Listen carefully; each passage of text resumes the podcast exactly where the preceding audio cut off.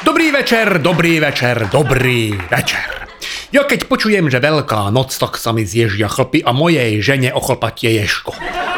Toto je jedna z mála vecí, na ktorej sa shodneme oboja. Že veľkú noc by sme najradšej vyškrtli z kalendára. Každý na to máme svoje dôvody, ako nech je voľno, nech nemusíme chodiť do roboty, aj keď toto je tiež na diskusiu, lebo keď je voľno, tak ja mám viacej nervov, ako keď som zašitý v robote. Lebo ak je sviatok, tak majú sviatok aj v škole a tráviť celý deň s Ágoštonom na krku není sranda. A navyše môj starší syn Gergej, vlastným menom Dement, si vždy slovíčko sviatok vysvetlí tak, že deti treba nechať u starých rodičov. Takže nám dá na krk vnučku Máriu, ale tento rok sme s nimi vybabrali. Nikomu sme nič nepovedali a na poslednú chvíľu sme kúpili last minute. Nebolo velice na výber, najmä keď sme si dali isté kritéria, že nech sú tam tobogány, aby bol kľud od decka a nech to není kresťanská krajina, aby nás tam neotravovali s Veľkou nocou a všetkými tradíciami, čo s tým súvisia. Ako naozaj netúžim po ničom inom, len pri 35 stupňoch v tieni hľadať čokoládové vajíčka so svojím synom. Lenže Pobyty v nekresťanských krajinách sú aj nekresťansky drahé. Nakoniec sme našli Egypt, ktorý ešte ako tak náš rozpočet zvládol. Je pravda, že sme museli synovi zrušiť sporenie, ale však on ani netuší, že mu šetríme, tak mu nebude lúto. Lúto bolo Gergejovi, vlastným menom Dementovi, ktorý mi volá stredu na obed, že kedy môže priniesť malú. A ja, že hoci kedy synak, ale daj jej tam dosť jedla, lebo my sa vrátime až o týždeň. Strašne by som chcel vidieť ten jeho ksich, keď dozvedel, že sme aj s Ildikou úplne na inom kontinente ako on. Márie mi bolo trošku lúto, lebo ju lúbim. Určite by jej páčil výlet na ťavách, čo ale určite nemožno tvrdiť o ťavách, ktoré by zažili našu vnučku Máriu. Ako, bolo to ťažké rozhodovanie. Aj sme chvíľu zvažovali, že či len tak anonymne neobjednáme chatu v Tatrách, ale tento nápad sme hneď zavrhli. Jednak to bolo drahšie ako Egypt, to poprvé, a po druhé, predsa len v Egypte je 32 stupňov, zatiaľ čo v Tatrách sneží a my už máme zimy dosť celou cestou v lietadle, sme s Ildiko rozoberali, že čo je toto za nápad, že sa na veľkú noc oblieva a šibe. Lebo nechápem, kde sa toto zobralo. Teda chápem, však ako vítanie jary a podobne, veď v poriadku, ale neviem si vysvetliť, že prečo sa tento pohanský zvyk spojil s kresťanským sviatkom, keď v Biblii o žiadnom oblievaní ani šibaní není ani chýru, ani slichu. To sme už rovno miesto Moreny mohli hádzať do potoka Judáša. Jediná pasáž v Biblii, kde je tej vody trošku viacej, ale to už som raz spomínal, je, keď svatý Ján tresol Ježiša do Jordánu, ale to nemalo s Veľkou nocou nič spoločné. A fakt si nespomínam, že by Ježiš tesne potom, jak odvalil kameň v tej jaskyni, vyšíval takoho vrbovým prútom. Ja keby som bol 3 dní mŕtvy, tak určite by som nemárnil čas tým, že budem takoho šíbať alebo oblievať. Ja už som od detstva mal averziu na tento sviatok, lebo môj apuci bol gentleman. Nikdy mamu neudrel, ani na ňu škaredo nekúkol, ani na ňu nezahučal. Mal ju velice rád napriek tomu, že bola na neho jak pes a brala mu všetky prachy, čo zarobil.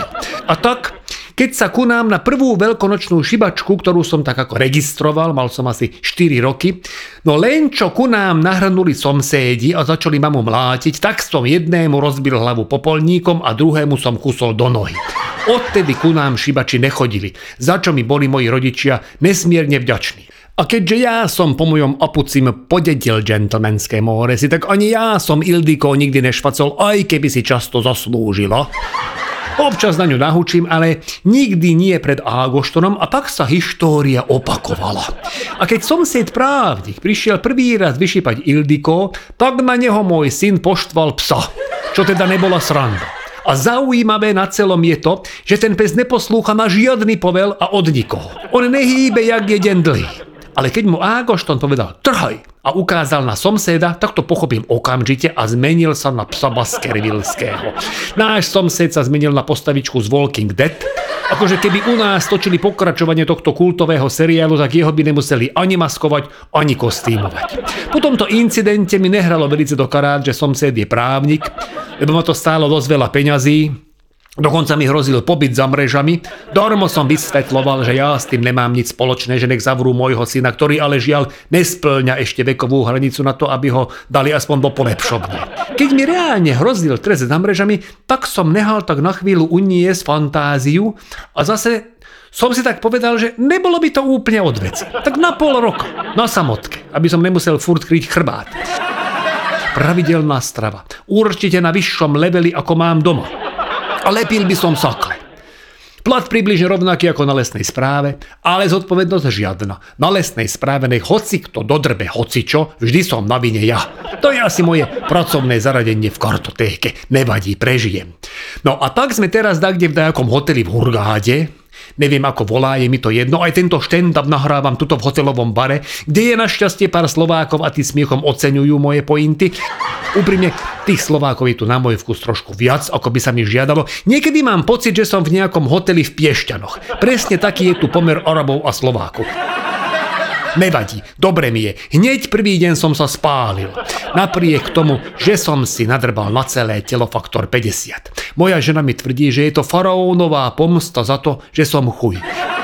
Lebo až večer som zistil, že som si len myslel, že je to faktor 50. Bol to nočný krém mojej ženy, ktorý mal v názve 50.